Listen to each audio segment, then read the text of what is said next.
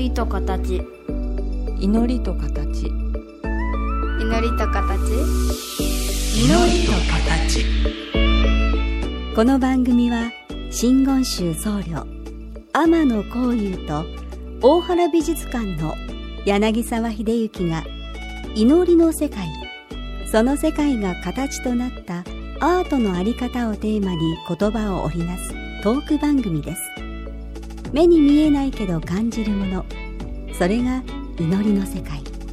その世界が形に転じたアートの世界。全く別分野で活動する2人の少し不思議で面白深い問答にお付き合いくださいませ。祈りと形。皆さんこんにちは。祈りと形の時間がやってまいりました。今回もお相手は倉敷中島幸三寺住職天野幸雄とえー大原美術館の学芸統括柳沢秀幸です。どうぞよろしくお願いいたしおます。願いします。こういうさんもはい。僕もとある別のラジオ局に行ってますよね。うんとまあとある別とのラジオあるね。でそうするとなんかいつもうん。服装チェックされません、ああようされますね。なんかラジオの前のね皆さんになんかリアリティ持ってほしいのかだけどなんかつい今日のこういうさんのその服はサムエと言っていいんですか？寒いですよ。なんかかっこいいですよね。あこれねあの、仏像大好き芸人みほとけちゃんっていううん。お浅い企画の女芸人がいるんですよ。うん。25歳でね。うん。AKB の最終まで残ってデビュー寸前で、うん。えー親の反対で辞めたって子なんですけど、うん。もともと可愛らしいんですけど、ん。その子がね今もう仏像とかお寺の紹介をバンバンするインフルエンサーですか、うん。なってて若い子の間でムーブメントなんですけど、うん。この子のプロデュースするサムヘがですね、うん。安くて着やすいっていうことで。なんか素材がちょっと違いますよね。木綿なんですけど、うん。洗いの木綿なんで、うん。ものすごくき着ふ着ふ着古した感じ、ううん。で夏物があって、うん。こんこの夏のは夏物はなんなんで私が宣伝したのかわからんけどもうん。な銀座の蔦屋さんかな？うん。とコラボみたいなのが出るんですよ。へえ。その胸のマークははい、それはじゃあより普遍性のあるマークなんですね。はい、これみほとけちゃんマークです。ああ本当だ。はい。梵字とかじゃないんですね。梵字じゃないですよ。でここの柄のマスクとかいろいろあって、うん。仲がいいから小井さんあげるよってくれるんだけど、うん。ちょっとさすがにもう恥ずかしいて、うん。そこまでできない。でねこのねサムエのすごいところはね、うん。あのね女の子が上着としてん。インしてもいいし、前をこうああ。してもいいように。ちゃんちゃんこうとかねあのドテラみたいな感じで、ね。はい、計算して作ってるんですって。やるなあおっさん坊主はもうこの着方しかできないんで。えー、でもそれかっこいいですよね。すごく着やすくてですね、うん。あのリーズナブルなんで「みほとけサムエ」で検索していただきますとですね出てまいります。コマーシャルの時間でした。じゃないですね。いやいや僕ね全然知らなくて、はい。い、つもと違う感じで着てらっしゃるなと思って。なるほど。そうです。はい。もう僕ね最近なんか普通のジャージを家で着るようになってるんですよねあー。なんかもうねパーカーとかスウェットとかじゃなくて、もう昔ながらのジャージ。いやあのーちょっとお仕事のサイクルが変わってる人が今多いでしょう。ん。うでなんかものすっごい普段着でおる人多いんでうん。サムエを教えていう 一般の方のうん。話も多くって、うん。うんいやだからこの間もねあのとある学会のオンライン会議みたいなやつにですね、はい。ついうちからジャージで出てしまいましてですね。ちょっと、うん、叱られましたね。他の方々みんなネクタイまで締めてらっしゃったからあやべえと思ったんだあけど。なるほどね。ね。その点私はもうずっとサムエなんでね。ね。サムエか着物なので、えうん。え。ー、でも本当いろいろあるんですね。ありますよ、でもね私あのもう皆さんご存知かと思いますが、うん、えー大原美術館さらに6月20日までの臨時休館を決めてしまいましてああ長いね。長いです。はで申し訳ないんですよね。本当にねいろんな判断というかいろんな検討の上にその判断になってましあ、て、うんもう一番はもう周辺のもうお店の皆さん。そうだね。で去年の、えー緊急事態宣言が出たまさに今頃もね、うん長期に休んでましたけど、なんかあの頃の様子と違ってもうなんかピタッとみんなオフサイドトラップをかけてるかのようにピタッとみんなお休みになってるんですよね。はいはいはいでね正直最初5月の31日までっていうことでお休みに入らせていただいて、うん。でまあ先般ねギリギリのタイミングでまたそれが伸びたんですけど今回はですね一応6月21日までと申し上げてますけども、もしかして状況が変わってきたら開けられないかなとかいう模索をしながらなんですよあーゆったり見ねたいな早くね。ね来ていただきたいんですよ。うんだって美術館は安全安心な場所ですからあの入館者数制限してますしね、うん。皆さん検温してっていう状態ですからね。なかなか今難しいですね。まあねちょっと世間体の方が勝ってます。ウイルスよりうん。世間体ですから、うん、うん。まあ、私は変わらずですけどね、うん。うん。でもね昨年と全く違うのがうん、我々もなるべく休みなさい家にいなさいなんですよ。へでそうなると本当に一日中ジャージでいるとか、えはい。僕今まで3日間家出ないなんてやったことなかったのにおついにそうなってしまってね。ーだからねメリハリがなくなった言われる方がすごく多くて、うん。私があの朝今サゴンウェブって YouTube ではい。7時からやってますけどあれの時に私が清掃で映るのでうん。あのパジャマまじいないうことで顔を洗って服着るようになりましたいう まるで幼稚幼稚園生みたいなあのメールが来るんですけど日常そうですよね。もう出かけなくてよかったらうん。どこまでを寝巻きでおってええかなんてねでおかげさまでそのこういうさんの YouTube をはリアルタイムで見れるようになりましあありてがとうございます。ところお勉強させていただいいております。やいやもう恥ずかしいことでございましてね。この前ね伺っていたところからちょっとね、個人的に小遊さんにもお尋ねした中で出てきた言葉一つに、うん、正直びっくりしまして、うん、今日はちょっとそのことを教えていただきたいなと思ってるんですけどあええ展開ですね。あの不増不減。うんうんうん増えず減らずっていう言葉ですよね、はいはい。もうあの言葉が最近なんか考えてるというかことにピタッときちゃったんですけどああなるほど。あれどういうお言葉なんですか？まああの般若心経の空のお教えの中にもありますけどもまあ増え増えもせず減りもせずねうん。生まれもせず滅びもせずね。うん。あもうぜ 全部ニュートラル。うん。それに一喜一憂してるのはあの五運といって私たちの感覚とかね感情がふ減ったじゃ増えたじゃ言うて読んじゃいうところから物事を見ていかんといけるんですけども知恵という言葉ね。うん。まああの坊さんが慈悲と知恵いう言葉を使えば法話じゃと思ってるような こう雰囲気があってですね、うん。皆さんね慈悲が大事ですよ。うん。ね。人の痛みが分かる人になってくださいねなんて言っただけで法話って言うんやけどうん。いや字と火は違うし知恵もね、うん。あの浅知恵ではいけません。え慈悲っていう言葉も、はい。知恵って言葉もセットになってるけれども、はい。字と火は違うし違うし。知と絵は違うしそう。それがやがてはだって解解と律も違うのに解律ってくくっちゃうじゃないですか。あそうですね。解は個人で律は集団でしょ？うん。それをこう和尚さんの立場で皆さん慈悲を持ってってら皆さんももう坊さんに言われたら「はあそうか」ってあなたたちのね溢れ出る知恵はですねって言われたら「わあそうか」何もそうかで分かってないんですよ。なるほどちょっとじゃあ最初のあのふ増えず減らずのところまで今日中に行き着くかどうかわからないですけどうんまずその慈悲の違いって教えていただいてもいいですか？あ慈悲っていうのは慈しみと慈しみですよでね悲しみと書くんです。もううんうん。悲しみはあれも悲しみと書いてしまうとややこしくって、うん。大悲ですよね。大事大悲大悲大きく悲しむと書いてん。大悲というんでね、うん。でこれ哀れむうんぬんって言うんやけども、うん。そうで私にゆったりた気持ちで物事を見据えた上で感じる心だと思うんですよね。あ悲しむっていうのは自分がなんか悲しいではなくて、うん。まあ、何か対象に対してあの言葉はものすごくうん。悲しみを当ててしもうてるから少しややこしい展開になってる気がしますよね。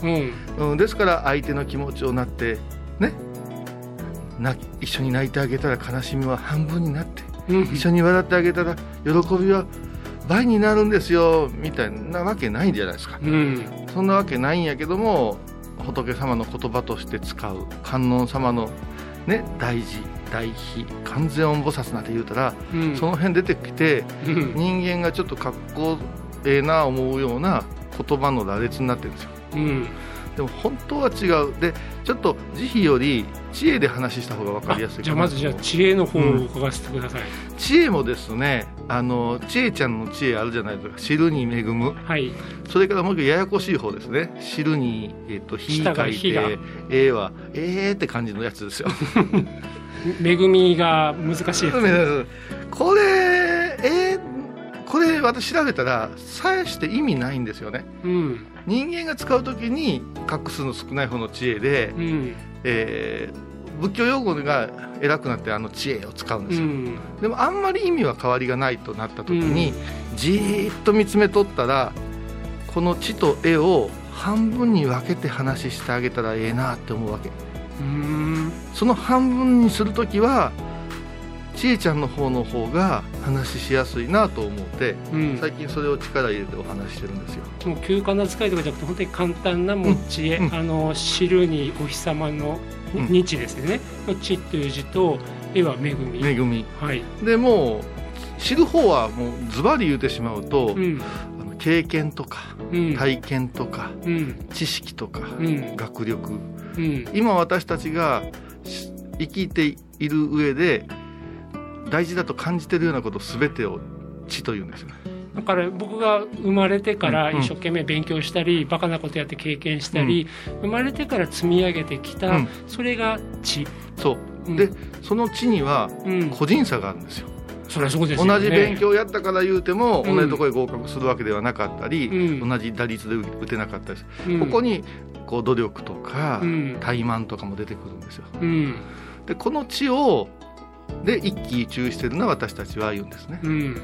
じゃあ絵は何って言ったら絵も知ることなんですよ実は、うん。知ることなんやけど変わりもせずの知ることなんですよ。うんそこは難しいですね。変わりもせずこと。でこれを私は分かりやすく「うん。恵み」とも読んでしもうてうん。自然の恵みとしたら分かりやすいやろうなと思うんです、うん。摂理ですよ摂理、でそれは、うん。例えば同じ年月を生きていたとしても、うん。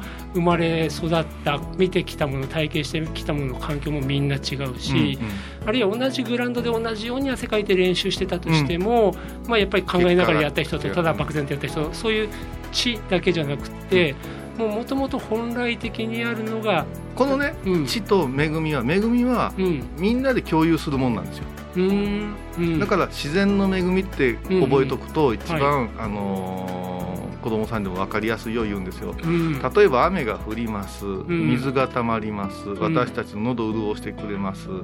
汗となって体から出ていきます。その水はどこ行くねん言うたら結局は蒸発してうん。また雲となって雨となるじゃない。うん。変わりないじゃないですか。うん。お日様だって、うんみんな倉敷でやったあ今日曇っとるわ言ったらみんな曇っとんですよ。うん。私たちで変えようがないもの。うん。そしてその中に生かされてることに気づくことが絵っていうところなんですよ。なるほど。でも今の話が私にとっての増えず減らずのところにピタッときちゃったんですけどもるほど、ちょっと一曲まず挟んで続きをもう少しお聞かせ願ってもよろしいですか、えっ、とマイク・オールドフィールドはい。で「ムーンライト・シャドウ」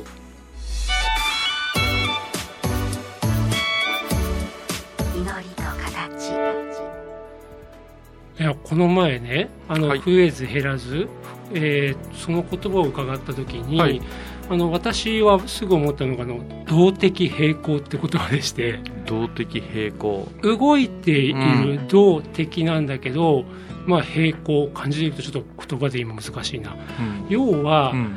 変化はしているんだけれども、全く相対は変わらないっていう考え方が、うん、うん、これあの生物学者の福岡伸一先生って方がよくおっしゃっていて、はいはい存じ上げてます、うん。はい、でアートの世界でもそういったことをテーマにした方がよくお話作品作られてるんですよね。あの我々の大原美術館だと宮永愛子さんっていうアーティストが、はい。ナフタリンで何かの形作るんですよ。ナフタリンですか？うん、小脳はい小のはいであれが、あのー最初は固形だけれども、やがて揮発していっちゃって、はいはい。姿形は変わるけど、うん。実際その例えばボックスの中に入れてあったら、うん。その中はまた変わらないわけですよね。ね、ははらまさにそれが動的平衡っていう言葉で常に動いて常に変化してるんだけども、全体を見渡したらそれは変わっていないっていう言葉これとその増えもせず減りもせず、うん。でもそれはちり固まった状態ではなくて、常に何かが働きかけて変化しながらでも変わらないっていう。で今の例えでいくと自然界全体でいくと、水であったのがもう水蒸気になって、でも大きく捉えたらそこに変わらずのものがあるっていうようなイメージなのかなと思って伺っていやだたんですけど。からあの水不足やのなんやの言うけども、あの昔おじいちゃん天気予報士の人がうん。最終的にはトントンなんですよ。っておっしゃっとってものすごくトントントンで納得したことがあるんですよね、うん。そう考えると人間の例えば出生率とかさ、うん。ああいうものにはものすごく人間こだわるでしょう、うん。そして人間の力で何とかせないかんと思うけど、うん。蝶やカエルそれ考えてやっとるかなと思うんですよ。ううんん、ってことは動きながら変化しながら諸行無常ですよね。うん。無常いうのは常がないではなしに変わらんってことでしょうねっていうところに行くと多分いや絶対お釈迦様はそこに気づいたんですよね。深い瞑想の中で。うん。何をガタガタ言うとんやろって。うん。枯れることが悲しいことではなくってうん。また芽が出るぞっていうことに気づかれたんじゃないだから地の方でものすごくあーギクシャクやってる人間たち落ち着きなさいってうん。絵がありますからね。で地絵なんでしょうね、なるほどね、うん。でもなかなかその絵の部分っていうのに気づいて、うん。気づくっていうのが頭でなんとなくそうだよねだけじゃなくて腑に落ちるっていうところまでなかなかいかないですよね。当たり前すぎるんじゃないですか恵みというものに対して私たちは当たり前にお日さん登ってくるし、うん。梅雨になり雨降るしでなるほど。でも本当におっしゃった通りどうしても知、はい。まあ、自分が今生まれてから経験してきたこととかうん。すで、に知ってることとか、うん。どうしてもそういう狭い尺度狭い尺度っていうかなそういうちっちゃい物差しでうん。自分の周り見ちゃうっていうのはもうおっしゃる通りですよね。でそれに気づくためには確かに恵みの方を、うん。もう自然の大きなものに気づくと自分のちっちゃさっていうかな。あのうちの境内の隅にねはいあの小梅がなる梅の木があるんですよ。うん。去年全くならんかったんですようん。母は騒ぎましたね。もう枯れると。うん。今年の梅干しどうするんやと。で買うてきたらええやんか。って言うかそういうもんじゃないと、うん。この木からいつも恵んでいただいとったと。うん。で今年うん。いつもの3倍できてるんですよ。うん。うん。うんだそれが時間の尺も考えていったらもうさにだから。母の中の1年間こんだけの供給があるよ梅からと思ってるけども、うん。梅からしたら10年に多分トータルとかうん。3年でこんだけやでっていう、うん。私だってポンポンポンポン埋めるかいなっちゅうような、うん。あのそういうものの見方が人間ずいぶんせっかちになってて、うん。この辺りに気づかんと少しねっていうそうですね。でも難しいな。今僕らね今のお話伺ってるとあの美術館ではい。皆さんに展覧会見てほしいなとか、うんうん。こういうものを見ていただきたいなっていうのが僕らまず第一に立って考えてるけども、うん。一方でどのぐらいのお客様に見ていただけるか、うん。もっと受けそうに言うと入館料がいくら稼げるかってことも必ず傍らに置かなきゃいけないんですよね。はいはいでそれをね僕なんかよくこういう言い方してたのが、うん。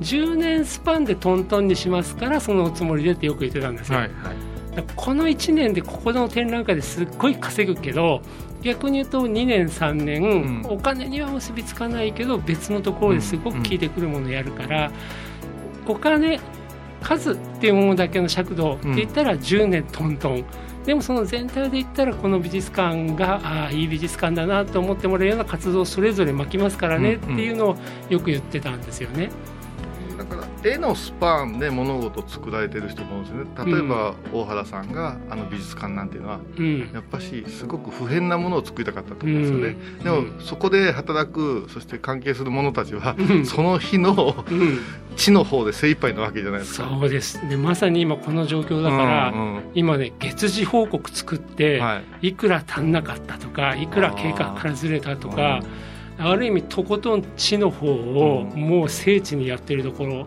だからこそ逆に言うとうん両方忘れないでいなきゃいけないんだん、な分かりやすいっていうね2つをひっつける言葉を言いましょうか、うん。